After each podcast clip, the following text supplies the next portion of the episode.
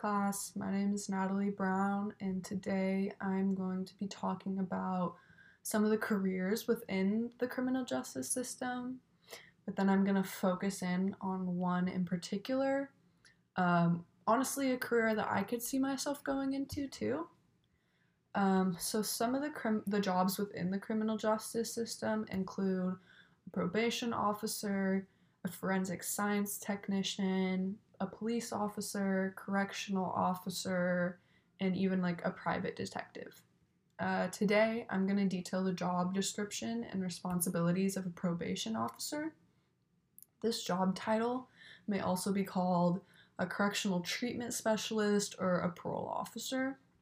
Uh, they work for both the state and federal correction agencies and parole officers work with and supervise the offenders who have been released from prison and remanded to parole.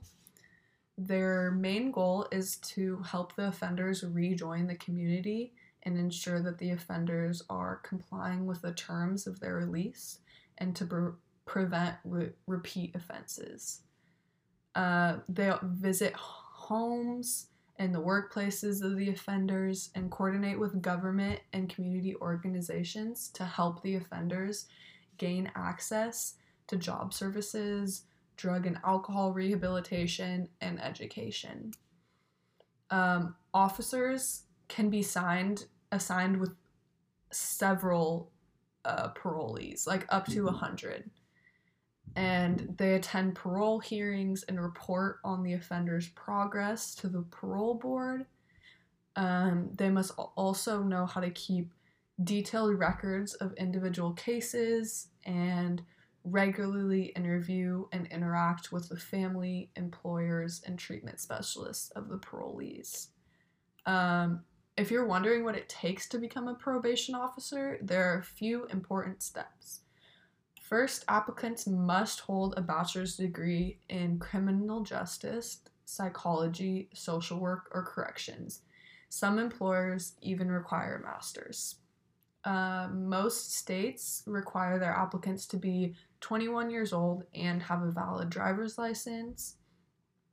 They are also required to attend training sessions and certification courses that are necessary to do the job.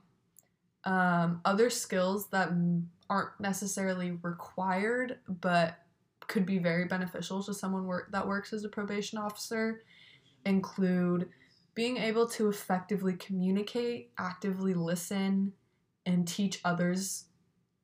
Um, they also should be able to effectively manage their time because they have so many parolees to keep tabs on. Um, they must also be aware of their environment and the attitudes of those who they work with because it can be a very dangerous job. Um, also, the ability to speak Spanish, it's not usually required, but it will definitely increase your likelihood of getting this job.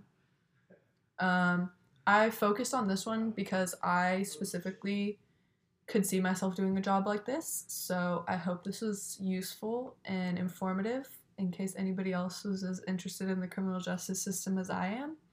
And thank you for listening.